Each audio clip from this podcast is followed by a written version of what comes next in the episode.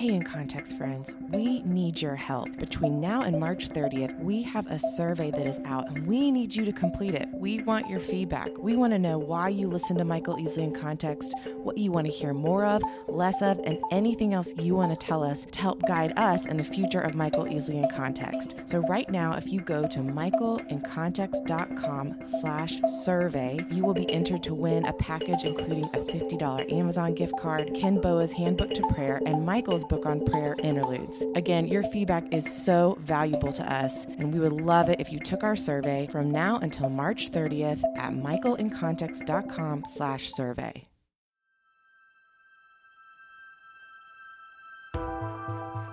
Over a span of 2,000 years, 40 authors on three different continents and in three different languages penned 66 books all of which were supernaturally inspired and intricately designed as God's revelation to man.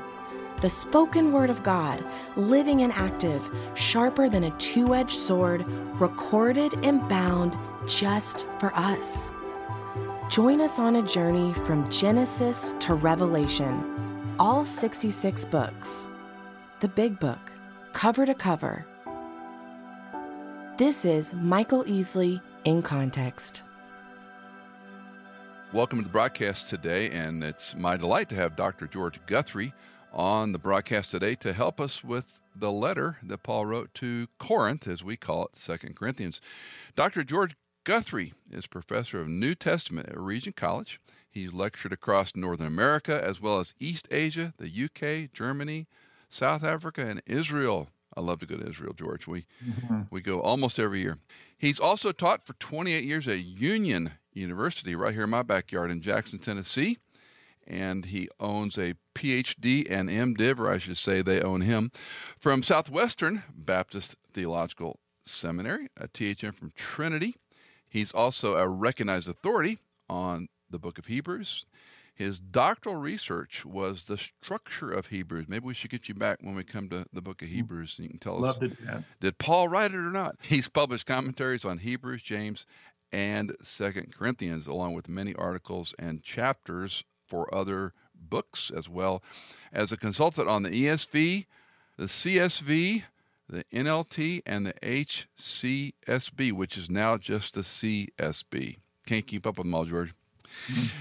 Hey, I'll stop with that. Thanks for joining the broadcast. And um, where are you living now, technically? Are you living near Regent? I live uh, within walking distance of Regent. We, uh, Pat, my wife, and I live on the campus of the University of British Columbia, which Regent from the beginning was located there on the university campus out of the conviction that they wanted to interact, you know, with people for the sake of the gospel. So we live within walking distance of the school, and it's a beautiful place to live and a wonderful place to fly fish as well. So nice. You're a fly fisherman. Okay. I am. I am. It's uh, if you've read River Runs Through It or seen the movie, you got to be a fly fisherman, or you're not a real Absolutely. fisherman, right? Yeah, that's right. well, let's jump into Corinthians, and before we look at some of the questions and key passages. Give us your sense of Pauline literature and First and Second Corinthians and the Third and the Fourth Corinthians, more than likely, and give us a little thumbnail of how you look at Paul's writing to the Corinthian believers. Right. Second Corinthians is one of Paul's 13 books in the New Testament, so that tells you my perspective on Hebrews. Um, there you go. Well. it's the fourth of four letters that we know of that Paul sent to the church in Corinth in the middle part of the first century. We only have two of those letters. In 1 Corinthians 5 9, he mentions a previous letter that he's responding to in 1 Corinthians. And then in 2 Corinthians 2, 3, and 4, he mentions a sorrowful letter. Um, mm-hmm. One of the things we can talk about is that Paul is prompted by kind of a crisis at the moment in his ministry in Corinth. And uh, there's been a bit of a blow up and kind of a kerfuffle publicly and that kind of thing. And so Paul goes back to Ephesus after visiting Corinth and just pours out his heart. He says, I wrote you through a veil of tears. So he's heartbroken when he writes that letter, but that letter really puts some things in motion in Corinth. So he writes the previous letter, First Corinthians, the sorrowful letter, and then this letter that we call Second Corinthians. I think he's writing in about the winter of AD 54, 55, uh, kind of late fall or, or winter of 54, 55. That's a little bit earlier than some people date right, the book. Right. I think one thing that's significant about that, think about the fact that the church is less than five years old.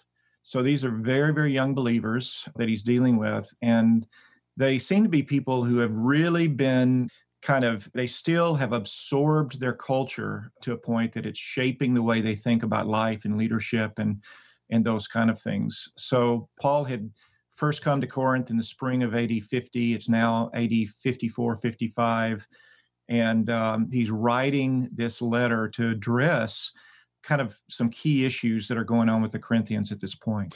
Let's talk about i want to get your take on some of these things because in pauline literature the salutations, you know, we, we, talk a lot about those in seminary and Bible college, perhaps.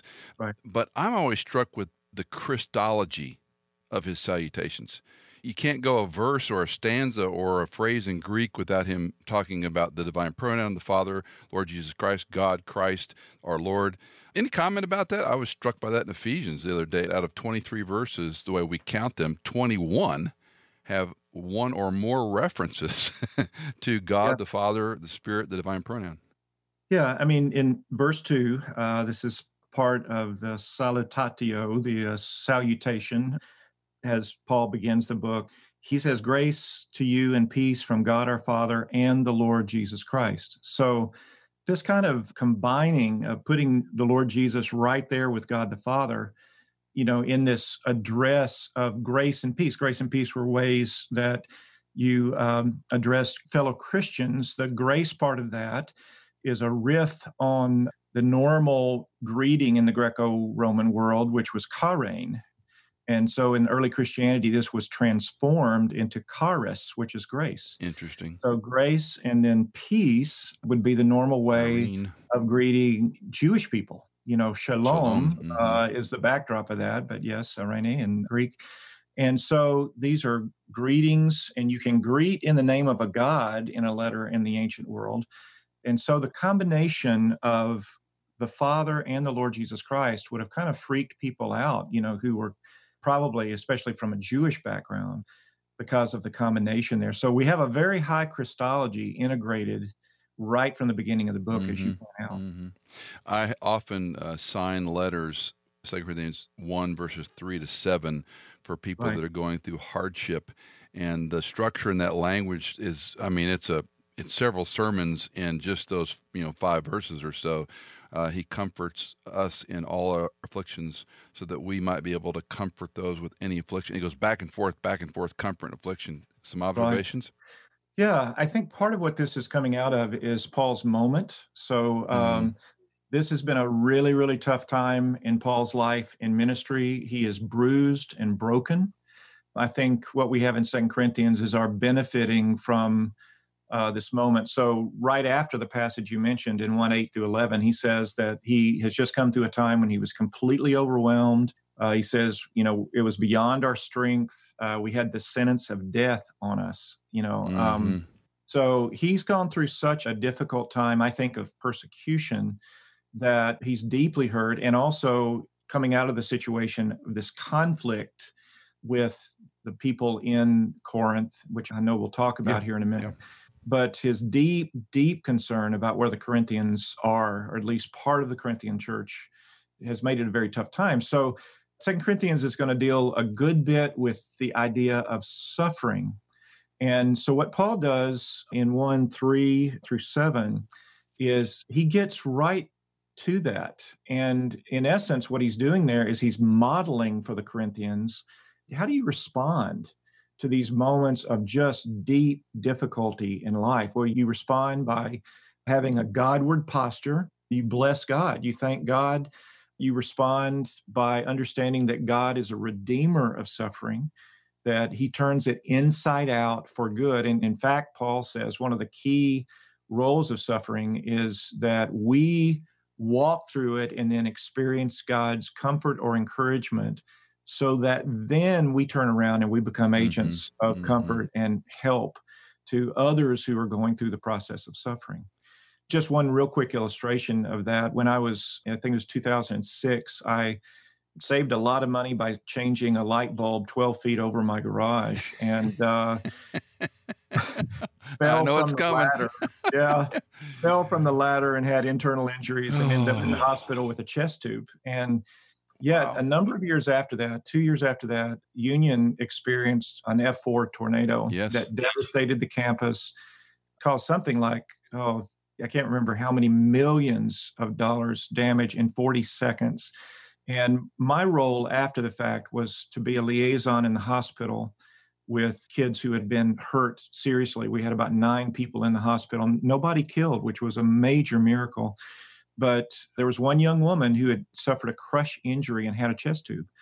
And I was able to sit on the side of her bed and talk her through that. And she was able to ask me, Is it going to hurt, you know, when mm. it's pulled out and that kind of thing. But I was able to comfort her with the comfort of Christ because I had been comforted as God walked with me through that type of situation. Yeah, yeah. I spend a good portion of my time talking to people with chronic pain. I've had five back surgeries, and you know, mm. a doctor tells them something, but they'd rather talk to somebody who's had back surgery or breast cancer or prostate cancer or whatever.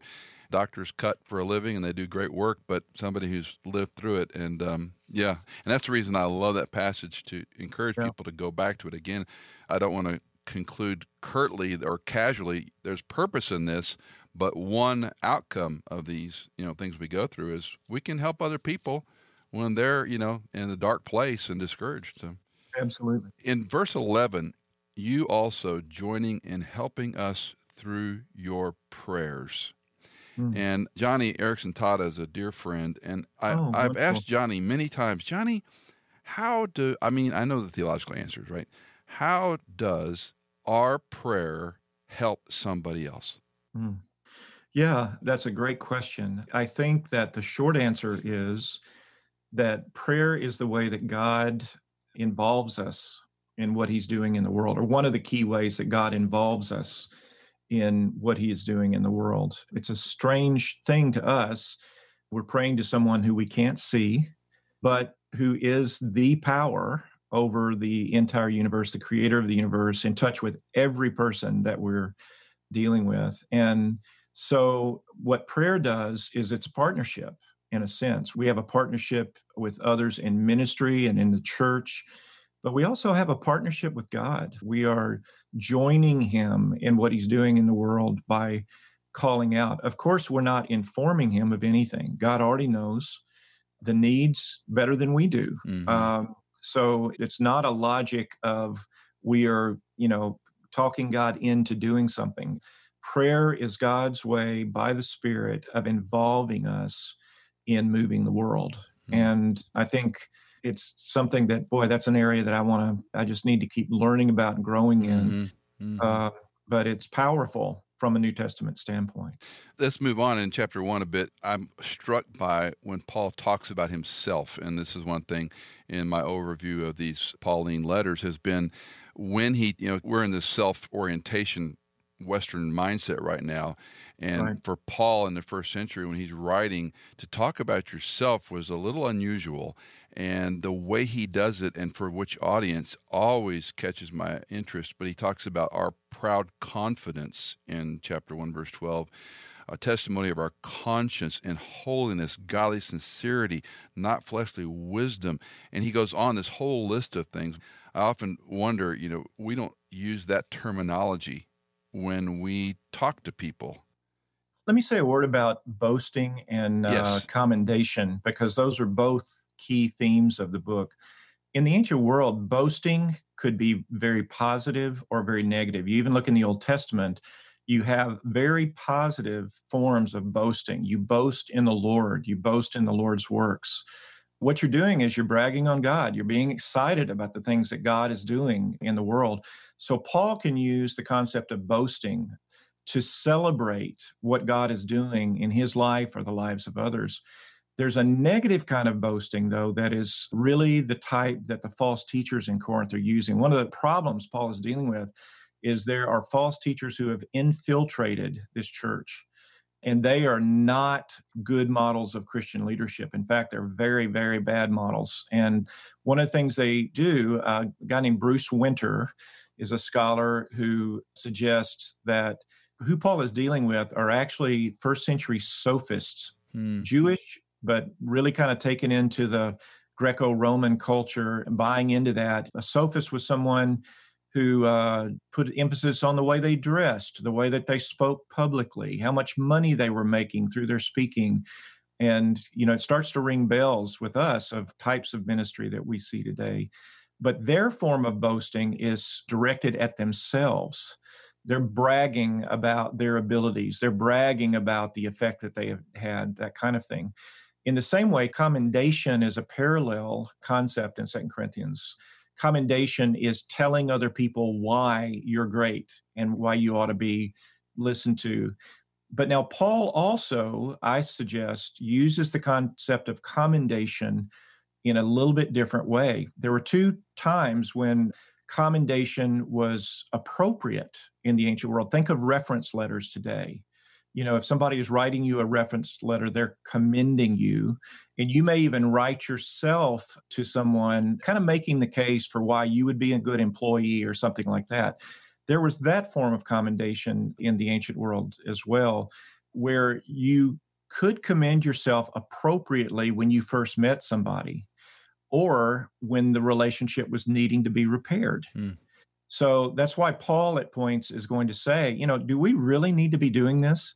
We already have a relationship established. Do I need to come back around? You should be commending me. You know, uh, you're kind of trying to force me to commend myself.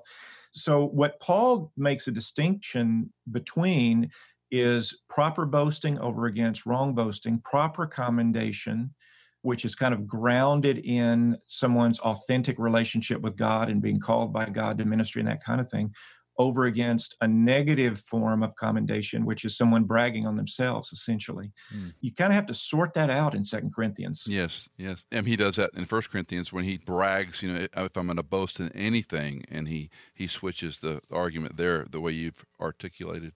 Let's talk briefly about sealed and pledge because those words only show up a few times in the New Testament. In chapter 122, who sealed us and gave us the Spirit in our hearts as a pledge. And he'll mention that again in 5 5, if memory serves. Yep.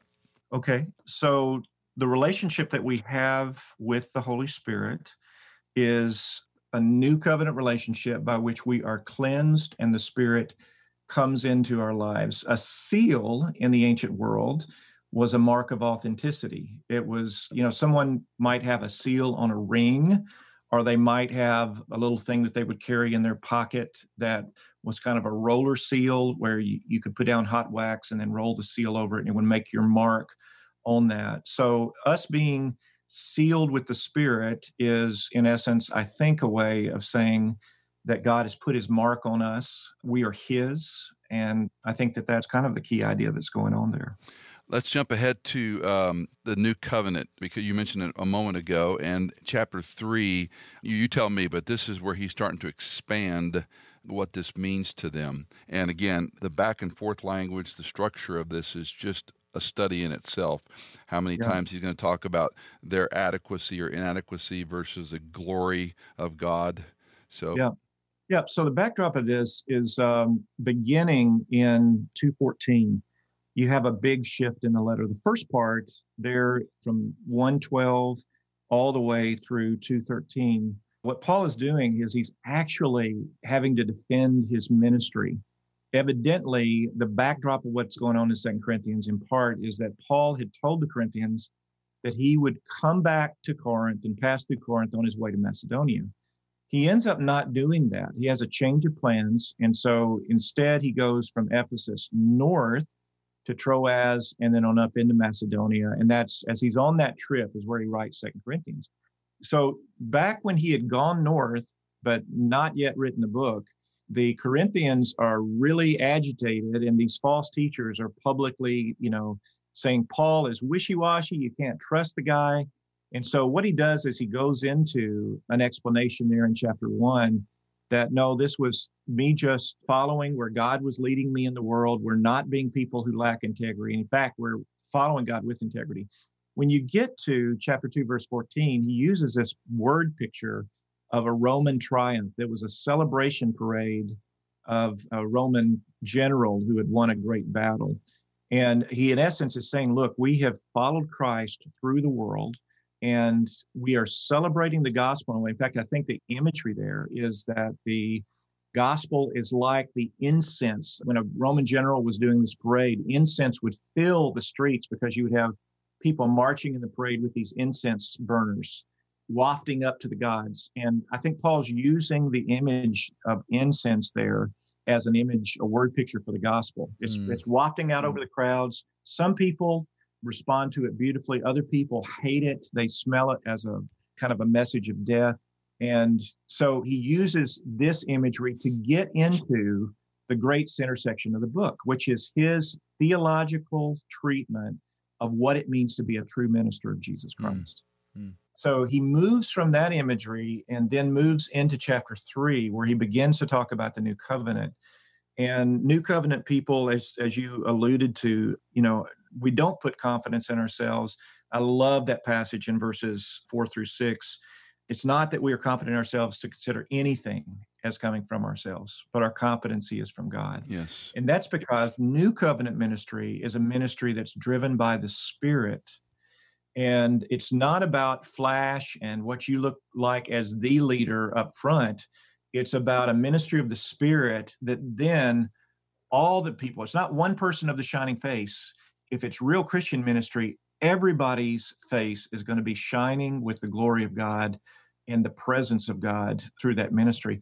So that's really what he moves into in 3 7 and following. And he's playing off of that wonderful passage in Exodus 34 where Moses goes up on the mountain and comes down with his face glowing.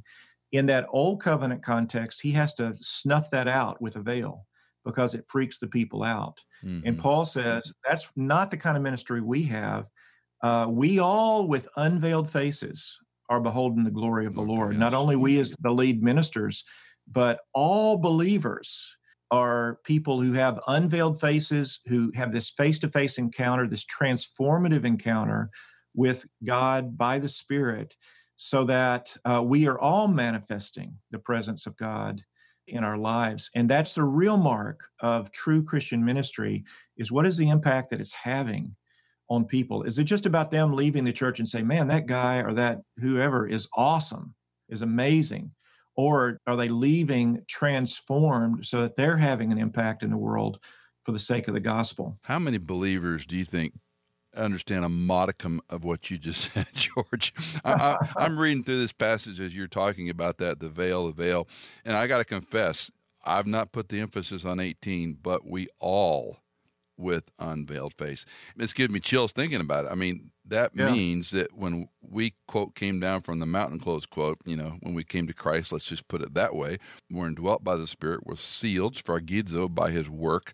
Uh, we're endorsed. We're identified. We're one of His, and we should have not literally, but some sort of shekinah, some sort of yeah. difference yeah. in the way we look, the way we act, the way we interact. Yes, absolutely right. Absolutely right. Yeah. And the veil thing there in that passage is really, really interesting. People interpret that in a lot of different ways, but the cool, this is a really cool thing in the passage. He says, as he's kind of walking his way through there, where he's talking about the glory of the ministry, he says the Israelites were not able to gaze steadily at Moses' face because the glory, this translation I'm reading is CSB says, uh, which was set aside and that's a pretty good translation. You know, translations often have that it was fading away or yes. whatever. But I interpret this as Paul very straightforwardly reading Exodus 34. And what the veil did is it snuffed out the glory on Moses' face. That's really what that word means. Mm. It never in the ancient world means fade, never does. So what happens is in this first, as he's walking through the passage, the veil is nullifying the glory on Moses' face. It's snuffing it out. Yeah. And so you have that. But then the cool thing is when he gets down to verses 12, 13, 14 uh, in there, he says at the end of verse 14 that actually what happens is Christ snuffs out the veil that is over people's hearts. So the veil under the old covenant was snuffing out the manifestation of the presence of God on Moses' face. In the new covenant, what happens is that veil kind of shifts his imagery here. That veil that is lying over people's hearts, keeping them from relationship with God, Christ actually snuffs that out. And it's the same word. It's the same word. He takes it away, he nullifies the veil between people and God so that they can have this relationship where they have this face to face, life on life, transformative experience of God that changes them as they see God's glory. We got it moved. There's lots of gold we haven't mined yet. Let's talk about one of my favorite verses for a grammatical illustration 417 momentary light affliction yeah. is producing for us an eternal weight of glory far beyond all comparison. And I use that parochially to explain a chiasm, but it's such a beautiful construction. Yeah, it really is. That is so powerful. I actually, in my commentary on Second Corinthians in the Baker Exegetical series, I translate that something like an eternal tonnage of glory. I like it. Yeah. you know, yeah. it's just kind of an amazing, amazing passage. So you come to the end of chapter four that what he's just been dealing with is what I call treasure in terracotta. You know, that, that, the gospel is in these clay jars that were cracked pots, you know. Yeah, yeah. In other words, and what he's talking about is the vulnerability of human life, you know, that we live in these bodies that are breaking down. I tell my students, I'm 61 and I uh, tell my students that more and more I'm longing for the resurrection body, and I mean it. You know, oh, I understand. kind of ache when I get out of bed in yep. the morning, you know, that kind of thing. But Paul's grappling with this. This is part of him talking about his suffering. And then in verses 16 and following, you know, he says, even though the outer person is being destroyed, the day, inner person is being renewed day, uh, by day. day by day. And so he kind of transitions to talk about the beautiful productivity of suffering in terms of kingdom economy, if we can say it that way.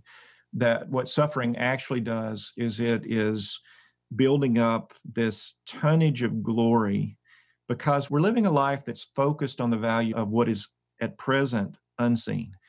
And he's going to move from this discussion of temporary over against eternal. You know, what we're facing now, the suffering we're facing now is temporary and really, what we should be living life in light of is eternity. I love the quote by Martin Luther, who said, I have two days on my calendar, today and that day. Mm-hmm. We live in light of eternity. And then he's going to transition to chapter 5, verses 1 through 10, where he talks about the resurrection. Well, that's exactly what I was going to move to. So now we're yeah. coming off this beautiful picture of this momentary light of affliction. And then, unlike any other New Testament author, the metaphors he gives us of absent, present, the tent, the earthly, you know, the mortality, the sting, asleep, yeah. awake, depart, arrive. Yeah. And so now yeah. we're introduced to this temporal v eternal, incredible chapter. And I, again, I often wonder what the ancients, when they heard this, because I was just talking with my daughter earlier today about uh, her in laws versus Cindy and me and how we talk about getting older and facing death and yeah. you know different age groups talk about this stuff differently and cindy and i are very open about it because we've number one been in ministry and we've buried a lot of friends uh, sure. number two it's you know it, it's just part of life is that you're going to get older and have cancer and i have this little adage i do with a sort of make a hook move with my fist to go here's another cheery michael easley sermon you know you're going to die you know but right. but I, I wonder how the ancients who were probably living to their 40s in yeah. this audience, maybe 50 if they were really old? Probably average age, life expectancy was late 40s for the vast majority on average. Yeah. Yeah. And so this is actually a really debated passage in scholarship. There are some people who read this as Paul kind of moving from what we have in 1 Corinthians 15, which of course is the great chapter on the resurrection and the resurrection body and all that kind of stuff has Paul kind of lapsed to a Platonic idea, you know, where he's just wanting to escape the body, you know, that kind of thing? I don't think so. I think what he's doing here uh, and using this imagery of the tent, you know, the tent is something that is temporary. You don't you don't leave it up. It's something that is kind of transitory, that kind of thing. But using the image of a tent and a house and these kind of word pictures, he's actually talking about the temporal nature of the current bodies we have, that we are longing for the resurrection body that we will have at the end of the age as God creates the new heavens and the new earth. We'll have bodies that will be fit for that. You know, I was telling a class this past week that, uh, man, there are all kinds of cool things to look forward to. And we were talking about the resurrection body. And I said, you know, I don't know what the new creation will be like, but it will be better. It's more than the experience that we have here. The beauty of the world that we know now will be more beautiful. You know, we'll be able to live in that because of these immortal bodies and that kind of thing. But I think what he's doing is he's anticipating the resurrection body, but he's using language here that also includes the fact that when we, you know, to be absent from the body, to die now is to be present with the Lord. So you have what we could call life after death when we die and we go to be with the Lord. And then we have what N.T. Wright, for instance, calls life after life after death which is the resurrection life, the resurrection body. Mm. And uh, it is the great Christian hope. Uh, we're not going to just be sitting around on a cloud as Casper the Ghost, you know, playing harps and that kind of thing. We will have a greater existence, a more profound existence than we have now. George, let's move ahead in the book a little bit.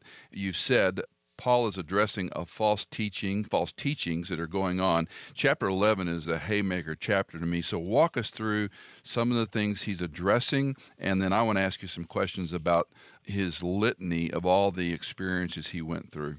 Yeah. So when you get to chapter 10, I mean, one of the things that you need to realize about Second Corinthians uh, that makes it challenging for most of us to read is that you have these shifts in the book. So in chapter seven, Paul can be very glowing about how the Corinthians have responded. And then you get to chapter 10, verse one, and all of a sudden you have this big shift in tone, and he becomes very negative. He becomes sarcastic, even uh, as he moves from that part of the book. There are two explanations of this. One is that Paul is dealing with a broad group of Corinthians. If you go back to the first of the book, he's not just dealing with one church group in Corinth, he's dealing with the brothers and sisters throughout Achaia, throughout mm-hmm, the province. Mm-hmm. So I think it's a mixed bag. I think you have house churches that are throughout the region. The majority of them have responded very positively to Paul's ministry. And, you know, they're not the problem. But then you have these other pockets where they are buying into this ministry of these false teachers. And that's who Paul is really addressing. So you have this kind of shift that gives evidence of the fact that Paul's dealing with various groups through this book. The other thing is, we need to understand that these false teachers are really kind of embodying what would have sounded great on streets of Corinth. The type of leadership that they're selling is a Roman type of leadership. It's all about attaining glory and honor, it's about making money, it's about not doing manual labor. So think about the fact that Paul says, "No, I don't want support. I'm going to keep, you know, mm-hmm. doing tents and let the Macedonians help support me and that kind of thing." It's about skill in public speaking, all of these different things. And by contrast, Paul is all about humility, the role of a servant, rejection of patronage and financial gain. Because in that culture, if Paul had allowed one of the leaders in Corinth, one of these cultural leaders, you know, a rich person, to support his ministry in Corinth, then from a cultural standpoint, he would have been obligated to do what that person told him to do. And so what Paul does is he says, No, I'm not going to be paid by somebody else. So he refuses that. And then the final thing that he does is he refuses to go toe to toe with these false teachers and use his ability at public speaking to kind of address and you know go toe to toe with them. Mm. So what happens in chapter 11 is he now is taking the gloves off. I mean, he's coming at them. He's saying, look, these false teachers, they have a different Jesus. They have a different gospel that I'm preaching and a different spirit. Mm. These are people who are using the language of the faith, but they are not Christians. In fact, they are servants of Satan. Mm. The Corinthians have been pushing him and saying, come on, you know, go toe to toe with these guys, use your rhetoric, show them that you're great, you can really be a great leader. And throughout the book, Paul has been saying, that's not the way I operate. That's not the way I'm doing. it. I don't want your faith to be grounded in the wisdom of the world or my abilities or any of these things. And yet they keep pushing him. And what happens as he kind of deals with these false teachers at the beginning of 11. Then he moves into what we call the fool's speech. And in the fool's speech, Paul says, finally, okay, all right, you want me to boast uh, in my own abilities? You want me to brag about myself? You want me to use rhetoric to really kind of build myself up? Okay, let me tell you about myself. And he starts out by using kind of identity markers that they would have thought, okay, here we go. Are they Hebrews? So am I. Are they Israelites? So am I. Are they descendants of Abraham? So all those are positive things. And then he shifts gears and he says, you know, this is talking like a madman, but I've had more labors than them. I've been in prison more than them. I've been beaten up more than them. And he goes into this long list of all these really, really hard things about ministry. And he shifts on them. He kind of turns it inside out. He says, You want to brag? Okay, here's what I'm going to brag about all of my suffering, all of the price that I've paid in doing ministry. And that's really where his list, these hardship lists that you have in the book, come from as Paul is saying, look, this is authentic ministry. We follow Christ, the suffering one, through the world. And when the gospel comes into contact with the culture, at times what's going to result is pain and suffering. And it's not an inauthenticator, it's actually an authentic mark of real ministry. Mm. The list always catches me because you know, you and I have been around people in ministry, whether they're missionaries or pastors or folks on staff, and we all have trouble. We all have, you know, complaining people and we have this or that or the other. And I read that list and I just want to, you know, go put dust on my head and sit, you know, in, in the dirt and go, I've had nothing bad in my life. I mean, first of all, as you've given us some great insight on how he's using his boasting in a proper way, let's say. But then he goes on this list of, as you articulated, what I've been through more imprisonments, beaten times without number, in danger of death. Five times I received from the Jews 39 lashes, three times beaten with rods, once I was stoned, three times I was shipwrecked, a night and a day I spent in the deep. And then it almost sounds like a cadence, like a song. Frequent journeys and dangers from rivers, dangers right. from robbers, dangers from my countrymen, on and on it goes. But then what catches me is in verse 28 apart from, and the NASB inserts such to emphasize external things, apart from this stuff that you can point at, there's the daily pressure on me of concern for all the churches. That dismantles our whining, George. Yeah, absolutely. It's like, oh, what you, you got a hang now? You got back surgery, Michael? Buck up, buddy. This is Christ's church we're talking about. And that's what puts me on my heels. And then, of course, he moves and says, if I'm going to boast, I'm going to boast about my weakness. So before we get to that one, just any additional thoughts about this yeah. litany? Yeah, no, I understand exactly what you're talking about. You know, you have this type of list from Paul, and then I get really kind of depressed and discouraged if I'm yeah. sharing with somebody and then they're ugly to me. You know, I right, mean, they, right. they, may, you know, put me off or, or whatever. But two things that I think that we need to keep in mind God has called us at different times, different places in the world, and we are called to where we are and the culture where we are. And our culture is still, you know, still reaping fruit in some ways of a very long Judeo Christian history, you know, freedom, all these different kinds of things. Now, you know, we are obviously in very interesting days in Western culture. So, you know, we want to be realistic about that, that our freedoms may not last forever. We don't know where we are. But but the reality is we have the freedom that we have and we're in the context that we have in the providence of God, and we can rest in that. I was ministering in China a number of years ago and was with a lot of brothers and sisters from the western part of China where they saw, you know, lots of miracles take place, but they also face very, very harsh persecution. Mm. Um, it's been humbling to me to minister in China and in Israel, especially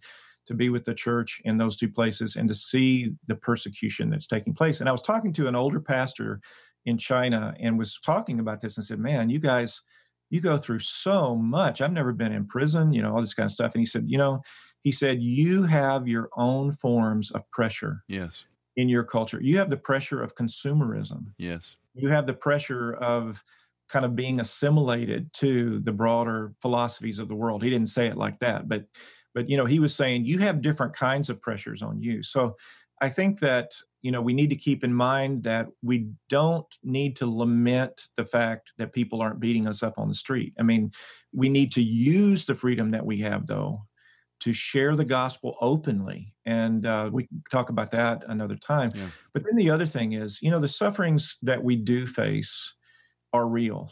And, you know, there are people listening to this broadcast who have gone through deep, deep, debilitating, you know, depression.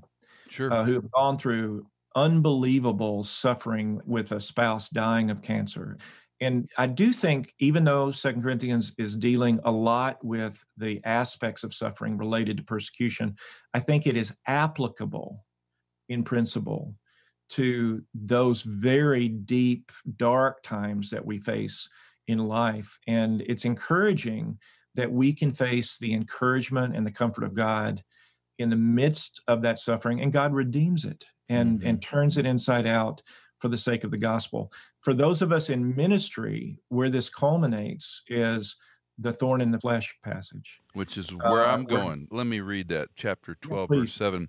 Because of the surpassing greatness of the revelations, for this reason, to keep me from exalting myself, there was given me a thorn in the flesh, a messenger of Satan to torment me, to keep me from exalting myself. Concerning this, I implored the Lord three times that it might leave me.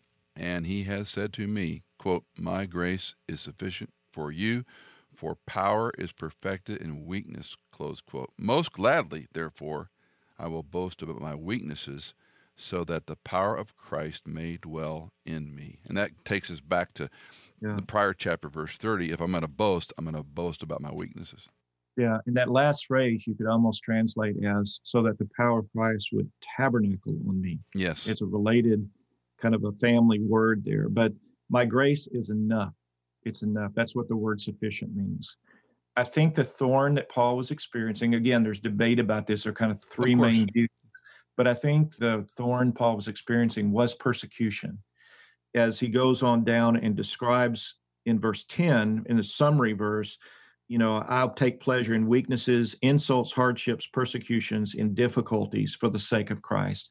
So I think that summary statement kind of indicates for us that the thorn in the flesh was his experience of these. He just was tired of getting beaten up, you know. Uh, he was tired of the real suffering that he had been facing. But God said to him, This is the way my power is perfected because what God does is He uses our weakness, our vulnerability, our limitations to advance the kingdom because the emphasis is obviously not on us. Now, we have a conflictual relationship with this concept in our culture, you know, in American culture, North American culture, because we think power is good. We think having, you know, these phenomenal abilities, all of this kind of thing, that these are good things. And you know, in submission to Christ and under the control of the Spirit, yes, uh, these kind of things can be very good. But at the heart of it has got to be this realization of vulnerability and limitation, and that ministry has to be grounded in the sufficiency of God, not the sufficiency of us. Hmm. Help us understand a little bit about this because, you know, we all have challenges in our lives, but I wrestle with this in my life and in encouraging other people about, you know, how is your power, Lord, perfected in my weakness? Yeah, well, let me tell you what I don't think that means. I don't think that means. Well, That's a good Professor Dodge. there, isn't that, a, isn't that a good Professor Dodge? lots, lots of experience yeah. dodging through the years. Uh, you say that's a very interesting. That's an interesting question. question. That's really a good question. Really, I have no uh, idea. Here's what it doesn't mean. It doesn't mean we can be lazy. We don't need to work at things. It doesn't mean that we should celebrate our stupidity or whatever. Right. You know, that's not what it means. Uh, but again, we need to read it in context. I know you place a big emphasis on that in your teaching ministry, and I appreciate that so much. We need to take it in context that what Paul is speaking of here is the form of weakness that is basically the vulnerability of being human in a world which is going to fight back against the gospel, is going to push back. I think if we are carrying the gospel forth into the culture, there are going to be different ways that that is going to be a struggle and we're going to feel our limitations in it. It may not be persecution per se, but let me give you an illustration of that. One of the things that's really been surprising to my wife and myself as we've come to Vancouver. We were expecting, you know, a wall of secularism here, and it's here. You know, this is West Coast, uh, very much so. But the thing that has surprised us is you have loads of immigrants here.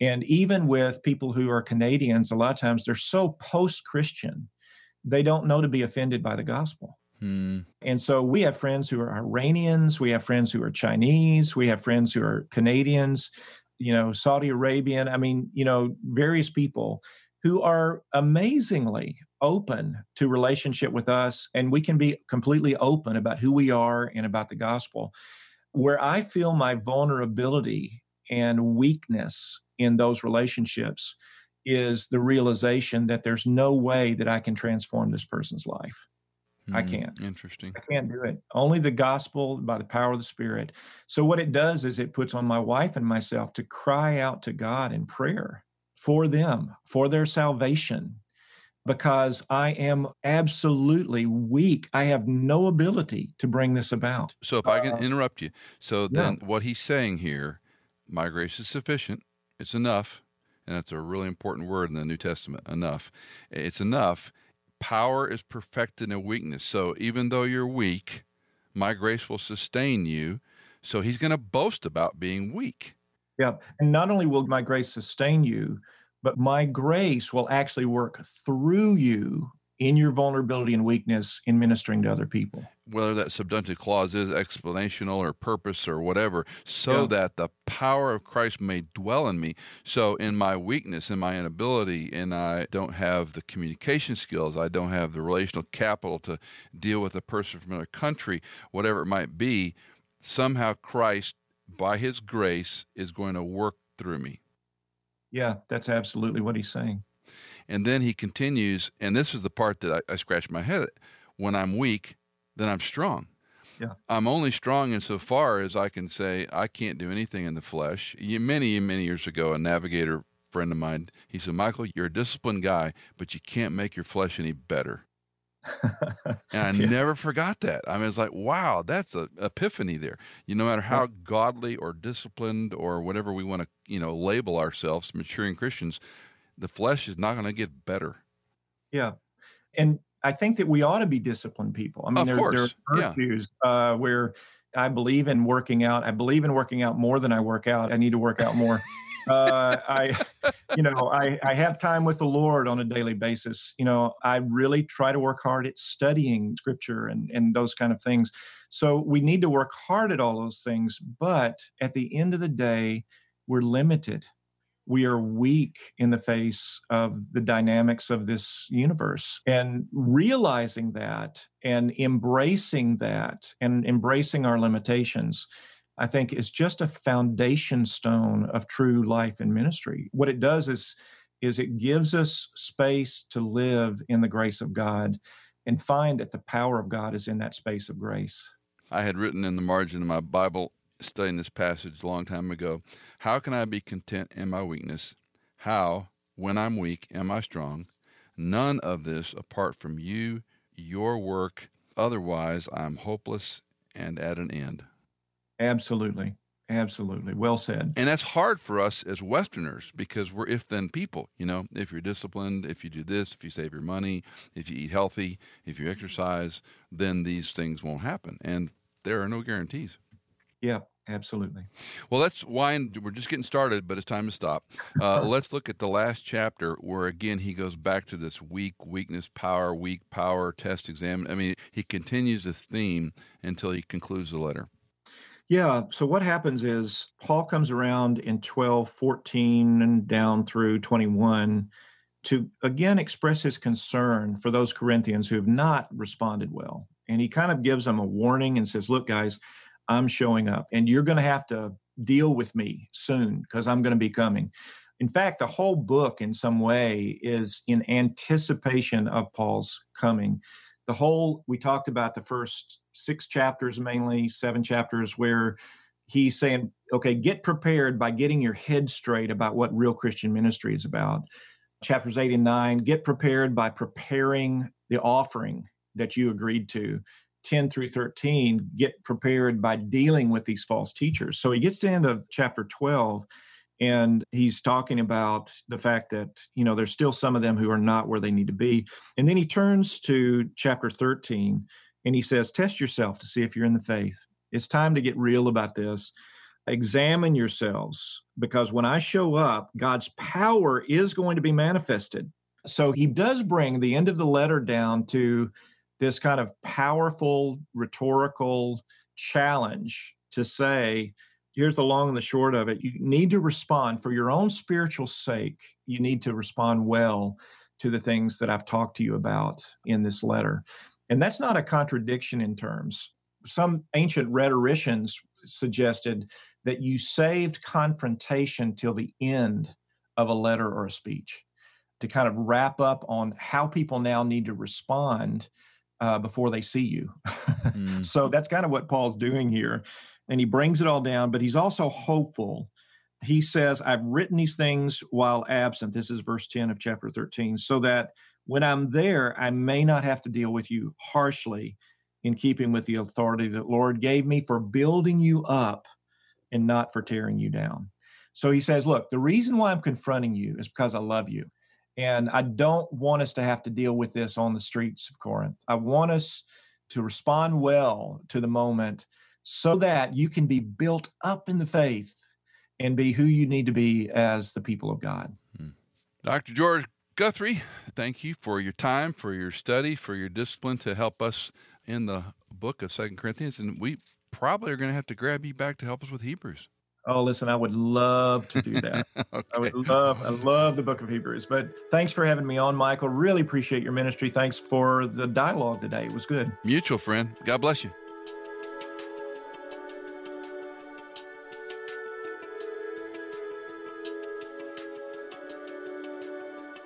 That In Context is fully funded by our listeners like you? If you are a regular listener, would you consider giving a one time or perhaps monthly donation? You can give at michaelincontext.com. In Context is produced by Hannah Seymour, mixed and mastered by Sonomorphic, and music composed by Chad Cates.